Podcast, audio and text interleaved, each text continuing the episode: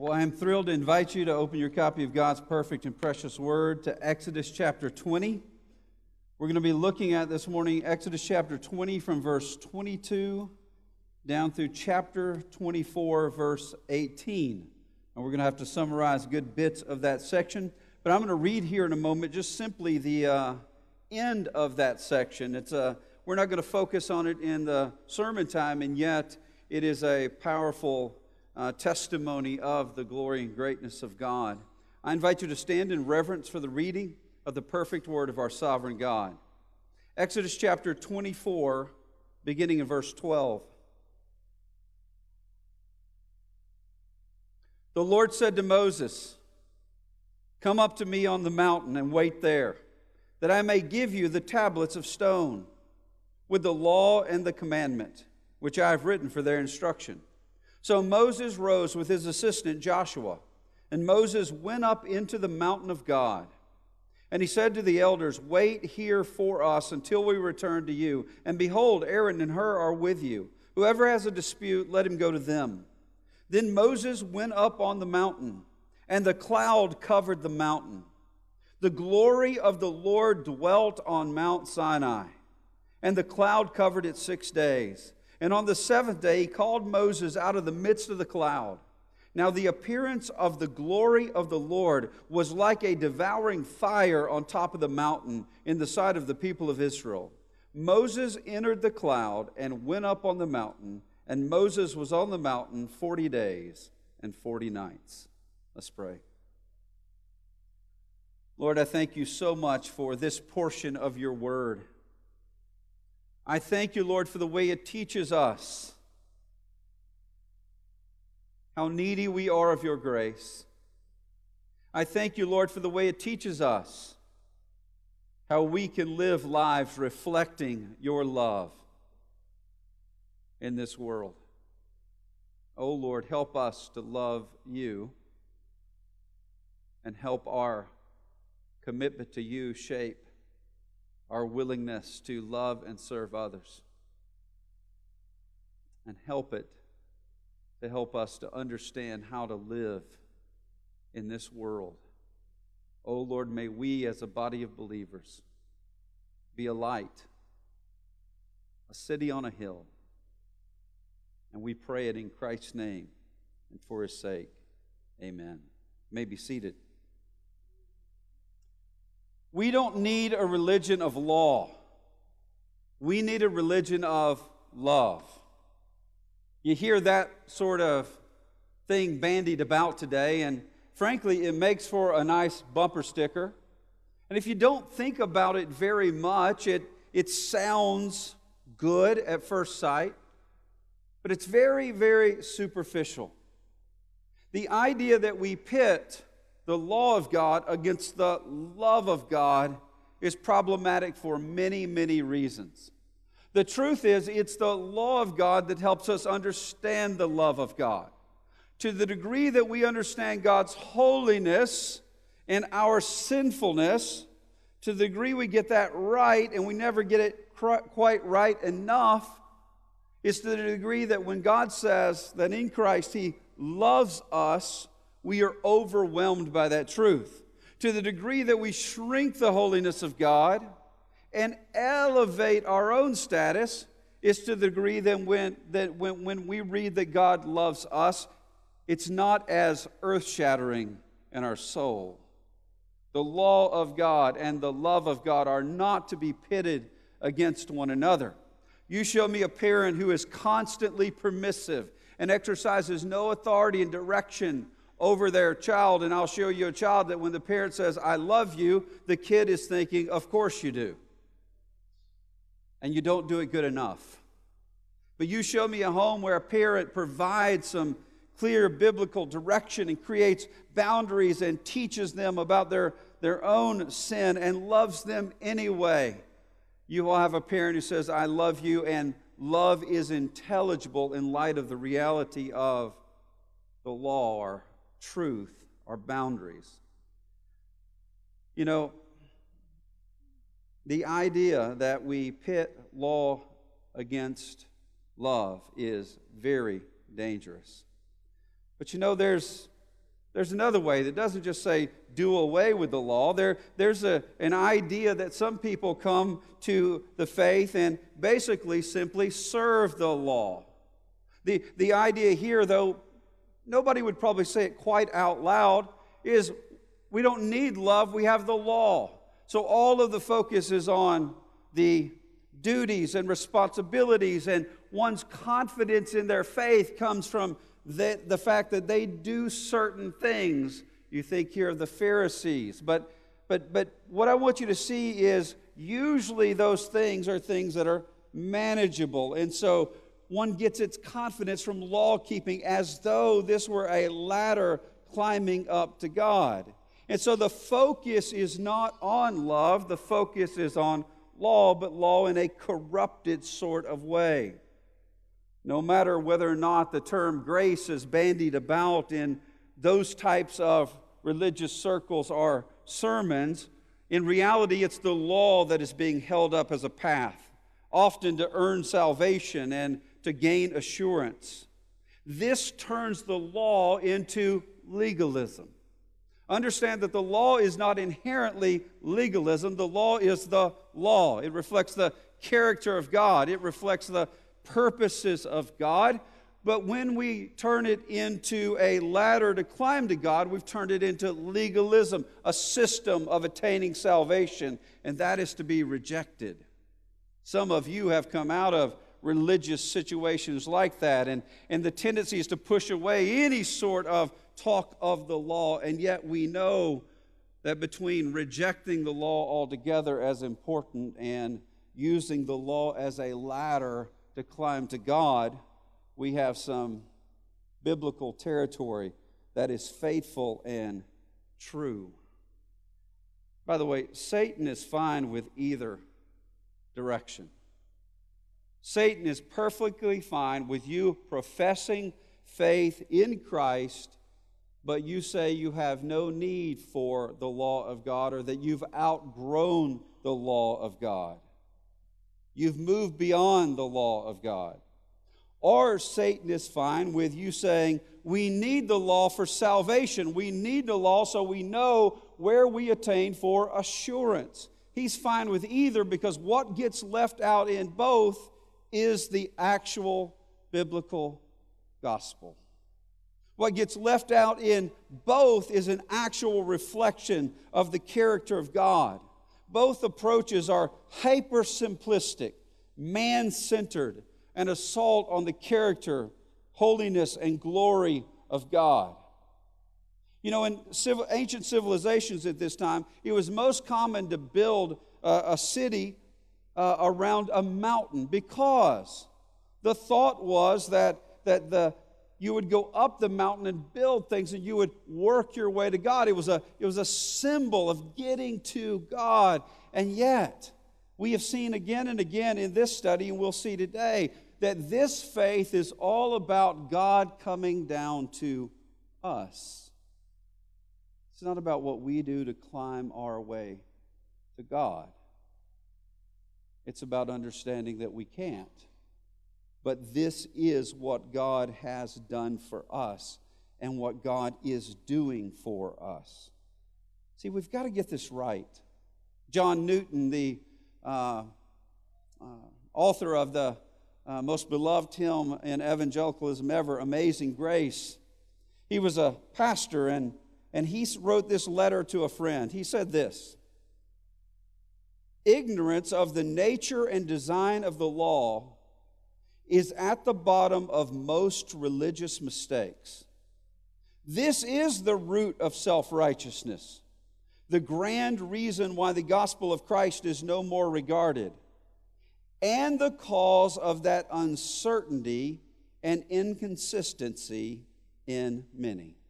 You see, if you're thinking about climbing a ladder to God, then you're always wondering if you've climbed high enough. If you think that you can do away with the law of God and be in right relationship with God, that's the very heart of self-righteousness. You see, the Bible teaches that when we see these 10 words and 10 commands, we understand that they were given to those. You remember what it said in chapter 19, verse 4? I bore you on eagle's wings.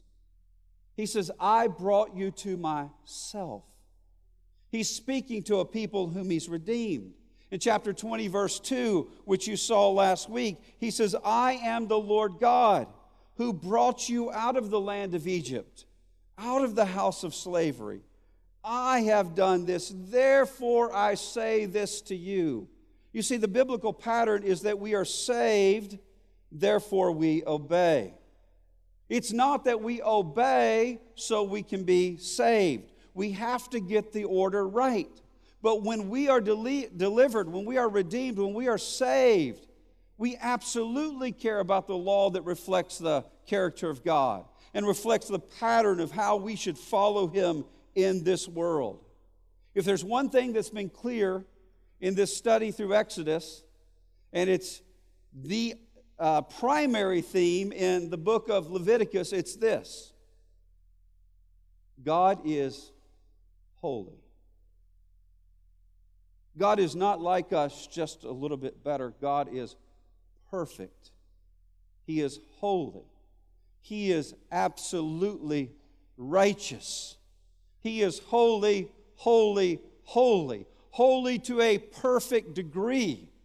And when you and I understand ourselves, we know we are not naturally holy. We are sinners. And the testimony of the Bible is this story about this, how this holy God, this perfect God, this righteous God is at work in the world saving sinners like you and me. You see, the people whom God redeems as He speaks to don't suddenly forget the fact He's holy. In fact, the fact that He's holy is the reason He can be trusted. The fact that He's perfectly righteous is the reason why His promises can be trusted. And so when they hear the voice of God speak, they understand that they need a mediator. Even though they don't see God, in fact, it's going to tell us later that if you see God face to face in this sinful condition we're in, you die. They hear His voice, His glory from the mountain, and it's as though they are so thankful that God is among them, but they understand the desperation of their situation and that they need a go-between, and God has raised that up. A covenant mediator, a man named Moses. Moses, through all the trials and tribulations to get him to lead the people, God has indeed raised him up. In fact, they say, don't let God speak to us lest we die.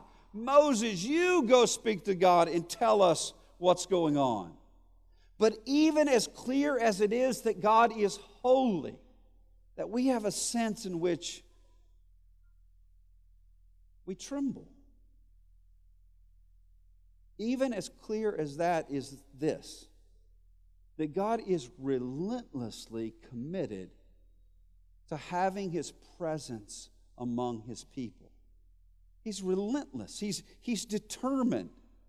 And the law of God is all about teaching His redeemed people how to relate to Him. If I am a sinner and you are holy and you are making a way for me to be able to come to you, God, tell me the boundaries of that way. Tell me the terms of that way. Tell me what I can do to acknowledge you as who you are, as a holy God who is also my Redeemer. Teach me how to rightly relate to you.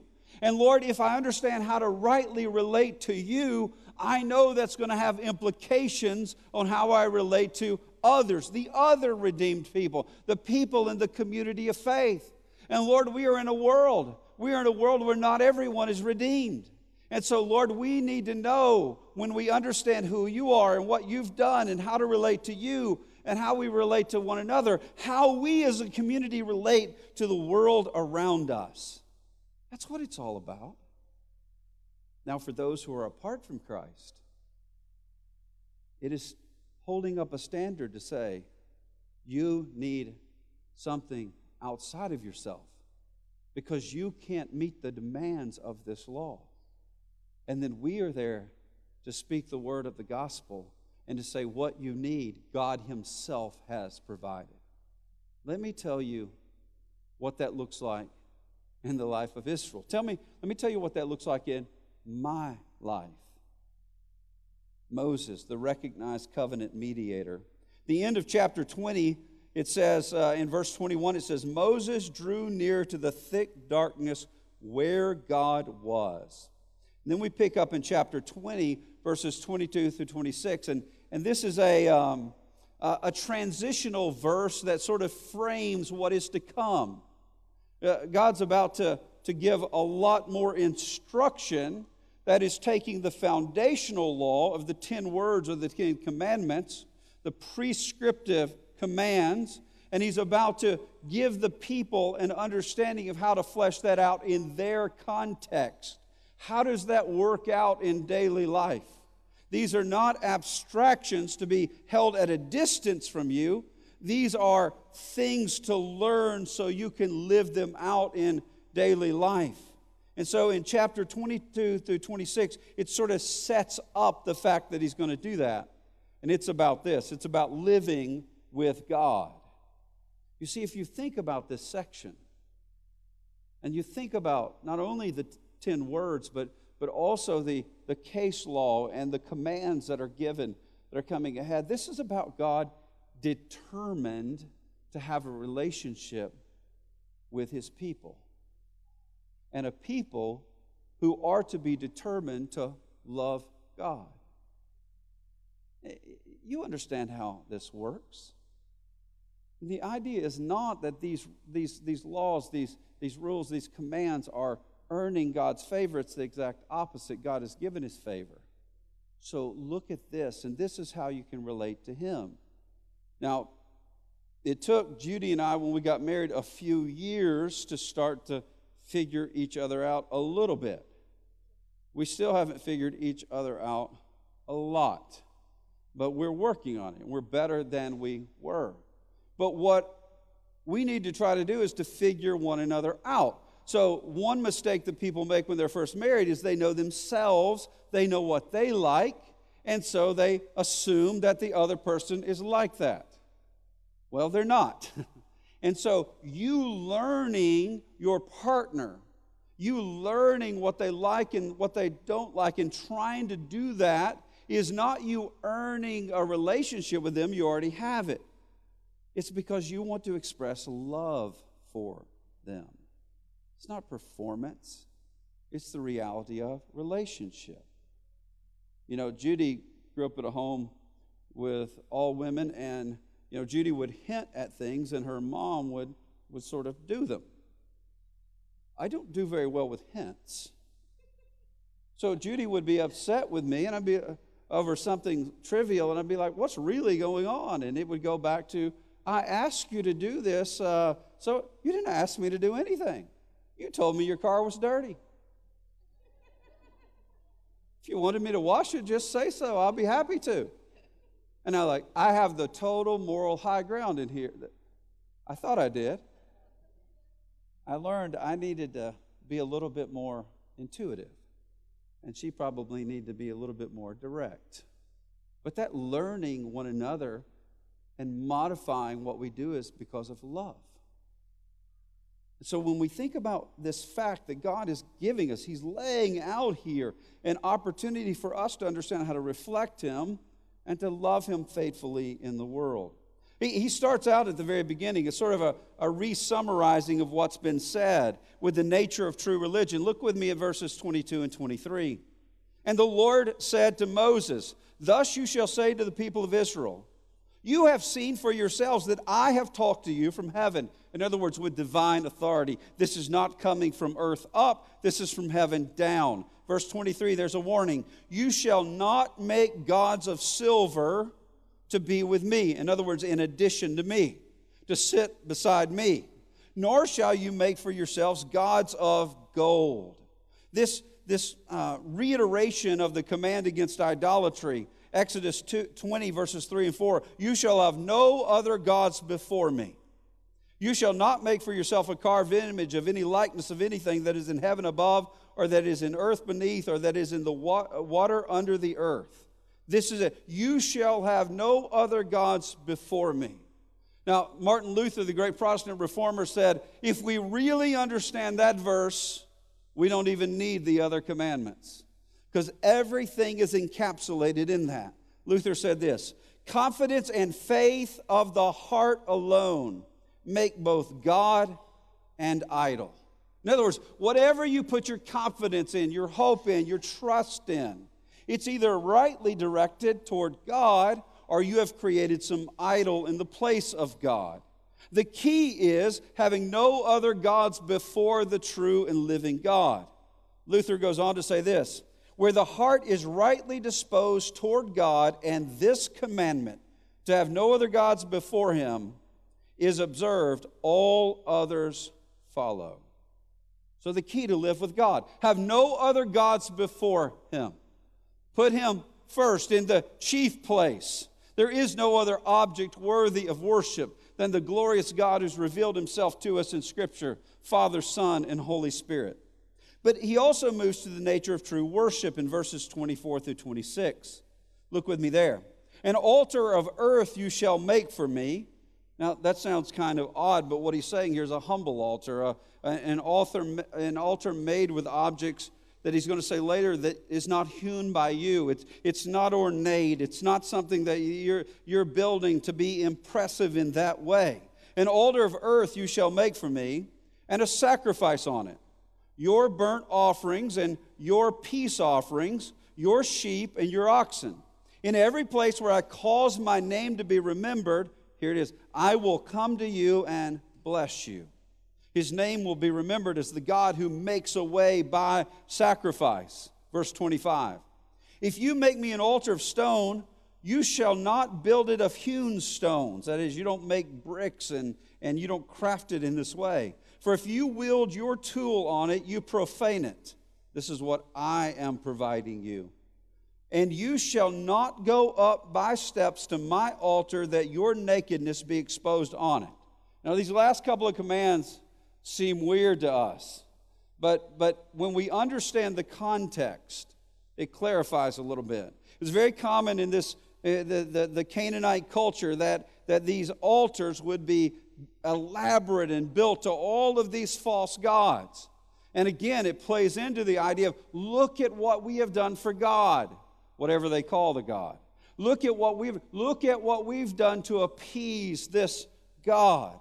And so he says, wipe that out. Just gather the stuff around you of earth and make this altar, because this is the sacrifice that I have provided for you. And then the second part. The Canaanite religion often had all kinds of elements in it that were sexual. In fact, a lot of the rites were performed in the nude, and a lot of sexual activity was embedded in Canaanite worship.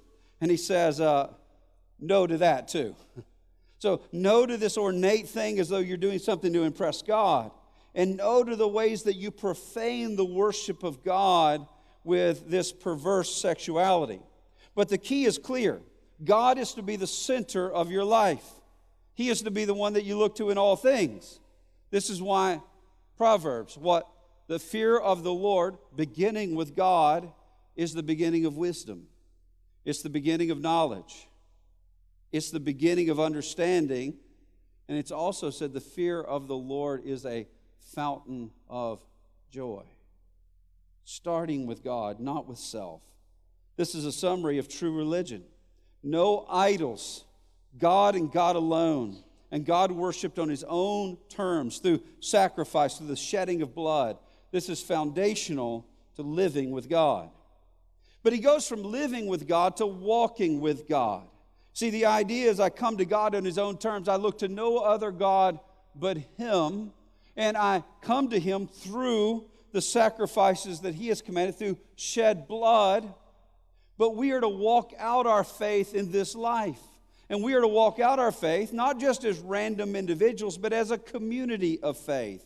And that's what we get in the next section, chapter 21, verse 1, all the way through chapter 23, verse 33. And we're just going to summarize and take a big bird's eye view of this. Look with me, first of all, at verse 1. Now these are the rules, or the judgments, or the ordinances, that you shall set before them.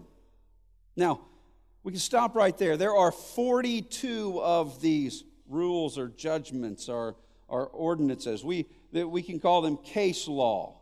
There's a there's an if and this, and sometimes there's just a direct command.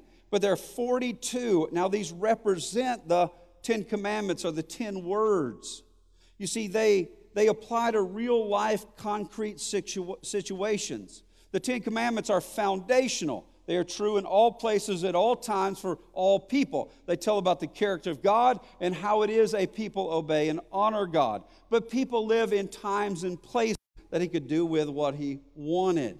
But the Bible liberates women from the oppression that they faced all down through the ages. And so here, a man can commit adultery and he's accountable to God for it. But it also condemns sorcery, bestiality, idolatry, the mistreatment of the poor, the orphan, the immigrant, the widow, or any vulnerable person. You see this throughout chapter 22. It also, justice and responsibility are expected. You see this chapter 23, verses 1 through 9. In other words, a rescued people understand that others are to be treated in the way you would want to be treated. Finally, there's rest and worship as an ingrained pattern for this people's lives. Chapter 23, verses 10 through 19. A people who had no rest are now given rest. A rest of 1 in 7 until the time where God comes and consummates his kingdom, where we live in forever rest that only God can provide. Now, do you see that? Treatment of the poor, stealing, abuse, the necessity of restitution, rest and worship and justice and responsibility. You see, these descriptive laws, applying the prescriptive laws of the 10 commandments that are foundational, are a way to live in the world differently than everyone else around. See, Israel was called to be a light to the nations. How are they to be a light to the nations? Just because of what they say? No. Though what they say is fundamentally and foundationally important, but also by how they lived. It is to be obvious that this is a people who are a part of a kingdom that does not merely reflect the kingdoms of this world. See, the law calls believers to start with Him, and that leads us to live and serve and love. What we do naturally is start with self and live to attain and get.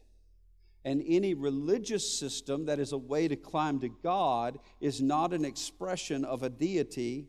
It's an expression of the natural inclination of a person's heart. What can I do to get what I need? But this faith that we're called to, that we're taught about right here, is fundamentally unique. We say to the person who comes to us and says, how can I have what you have? Well, apart from God, I have nothing. So I'm starting in the same place you are. Let me tell you about what God has done and is doing.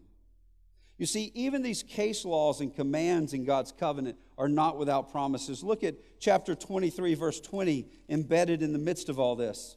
Behold, I send an angel before you to guard you on the way and to bring you to the place I have prepared. You see, they are not by obedience to these laws attaining from God. God has delivered them and God has promised them. And God says, I am keeping that promise. Then when you go down to chapter 23, verse 30, down through verse 33, little by little I will drive them out from before you until you have increased and possessed the land. And I will set your border from the Red Sea to the Sea of the Philistines, and from the wilderness of the Euphrates, for I will give the inhabitants of the land into your hand, and you shall drive them out before you. You shall make no covenant with them and their gods. They shall not dwell in your land, lest they make you sin against me. For if you serve their gods, it will surely be a snare to you. Do you see these promises? I am doing this. This is what I am doing for you. We need to understand that the law itself is a blessing. It is a gift. It is a delight. It is a joy. You remember what Paul said in 1 Timothy 1:8? Now we know that the law is good to the one who uses it lawfully. Now, if you are self-deceived thinking that you hear the law of God and you think, I can do that, yeah, let me start climbing. And you say to others, look at what I've done. I've gotten this far. This has delivered me. Maybe you can too. Then you are not using the law lawfully. Any honest examination of the human heart held up against the law of God says, God help me, for there is nothing I can do to fully obey what reflects your perfect character, and says, oh, Lord, save me. And the Lord saves. So he doesn't say, okay, now sweep the law out of the way. We say, okay, let me learn you so I can love you better. Think about the law in this way. It expresses the character and nature of God, the glory of God. Secondly, it leads to conviction of sin, which in the unbeliever puts them in a place of desperation, and they are to look to Christ. And for the believer, the conviction of sin means the ability to repent and the restoration of relationship. And it is a rule of life to reflect the glory of God in this world and also to experience His blessings. His blessings are for His people, period, end of story. But our sin often keeps us from experiencing His blessings. See, it's very simple. To love God, we have to know God. And God has saved a people, and God has revealed Himself to a people. So our attempt to know God and reflect Him in the world reflects what it says in the New Testament. We love Him because He first loved us. And that's the only hope for everybody. But we want to end on chapter 24, and we're going to take a jet tour through chapter 24 this morning, and it talks about communing with God. Communing with God. We talked about living with God, walking with God, and now communing with God. What makes all of this possible? Look with me beginning in verse 1 and 2. Then he said to Moses, come up. By the way, God says to Moses, come up 7 times. Probably that's purposeful to say that the covenant is ratified and with completion. 7 is often the number of completion. Then he said to Moses, come up to the Lord, you and Aaron, Nadab, and Abihu. Okay, that is Moses, the covenant mediator, is called to come up. Aaron, Nadab, and Abihu are leaders who will ultimately be the future priesthood. They are called to come up with Moses. And then the 70 elders of Israel. In other words, representative of the entire nation of Israel. And worship from afar. The idea is that the Lord, or I am, or Yahweh is here. Moses is invited up the highest. The leaders who will be the future priesthood next. The 70 elders next. And then everyone else is forbidden from coming up the mountain. That's what it says in verse 2. Moses alone shall come near the Lord, but the others shall not come near, and the people shall not come up with him. Moses came and told the people all the words of the Lord and the rules. And all the people answered with one voice, all the words that the Lord has spoken we will do. By the way, that's a good sentiment. Now, it's getting harder and harder as this repeated revelations of God to understand how they can affirm this so wholeheartedly, but that's a good sentiment. Verse 4, and Moses wrote down all the words of the Lord. By the way, that's not a throwaway here, that this covenant is being ratified. God has spoken. The covenant mediator has heard. Writing down was essential for the covenant to be ratified or accepted. Verse 4, and Moses wrote down all the words of the Lord. He rose early in the morning and built an altar, as he was told in chapter 20, verses 24 through 26, at the foot of the mountain. And 12 pillars, that is representing the whole nation, the 12 tribes, according to the 12 tribes of Israel. And he sent young men of the people of Israel who offered burnt offerings, those are atonement offerings, the whole offering would be consumed, and sacrificed peace offerings of the oxen. These are the offerings that signify the peace with God that comes from atonement. And Moses took half the blood and put it in basins, and half the blood he threw against the altar. Why did he do that?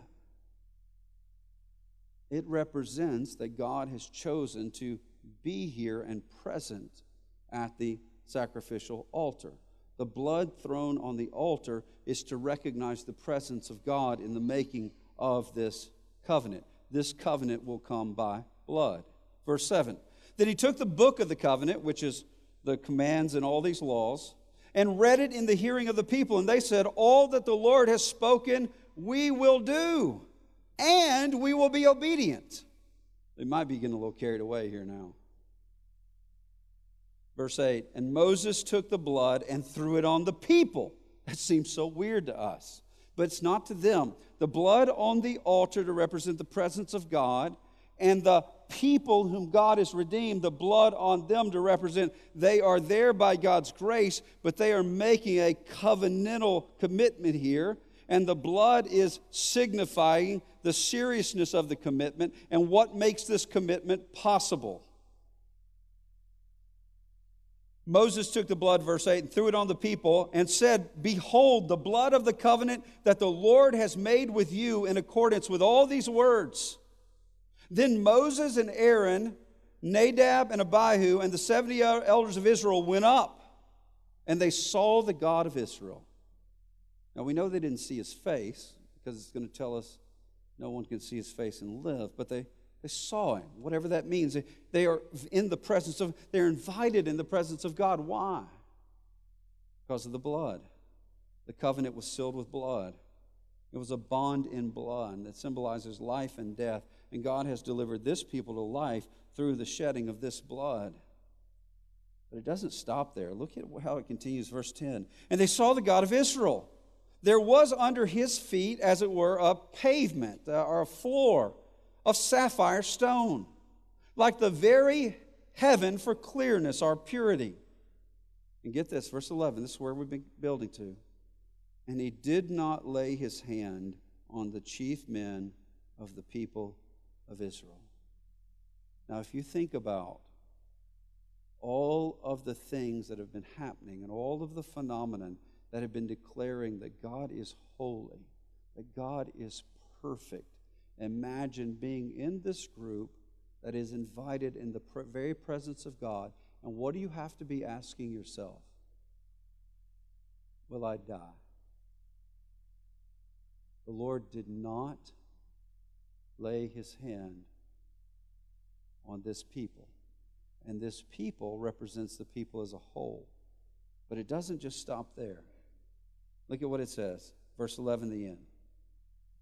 They beheld a God and ate and drank. Oh, this is the ratification of the covenant. God has summoned the people. God has spoken. It has been written down. It has been read in the hearing of the people. The people have said, yes, we will do these things. The blood was thrown on the altar. The blood was thrown on the people. And now they have come together to share a meal together. They eat in the very presence of God. Whatever this means, it is unbelievable that there are human beings by God's grace that have been invited into his presence who are there to eat with him. This is a people who eats with God, who communes with God, who fellowships with God, whom God invites to his table. Why? They are his people. This is now a family meal. Hebrews 9, 18 through 28. Therefore, not even the first covenant, the one we've just been talking about, was inaugurated without blood. For when every commandment of the law had been declared by Moses to all the people, he took the blood of the calves and goats with water and scarlet wool and hyssop and sprinkled both the book itself and all the people, saying, this is the blood of the covenant that God commanded for you. And in the same way he sprinkled with the blood both the tent and all the vessels used in worship. Indeed, under the law, almost everything is purified with blood, and without the shedding of blood, there's no forgiveness of sins. Thus, it was necessary for the copies of the heavenly things to be purified with these rites, but the heavenly things themselves with better sacrifices than these. In other words, this whole activity pointed ahead to what would fulfill it. Verse 24, for Christ has entered, not into holy places made with hands, which are but copies of the true things, but into heaven itself, now to appear in the presence of God on our behalf. Nor was it to offer himself repeatedly as the high priest enters the holy places every year with blood not his own. For then he would have had to suffer repeatedly since the foundation of the world. But as it is, he has appeared once for all at the end of the ages to put away sin by the sacrifice of himself. And just as it is appointed for man to die once and after that comes judgment, so Christ, having been offered once to bear the sins of many, will appear a second time, not to deal with sin, but to save those who are eagerly waiting for him. Do you see it? He has done this for us. And where is all of this headed?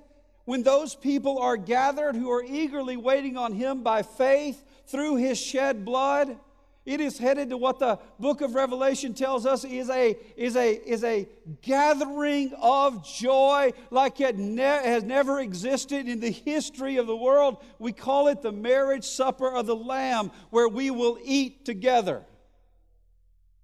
And until then, we eat together. See, the application of this sermon is built into this service. We come to the Lord's table today.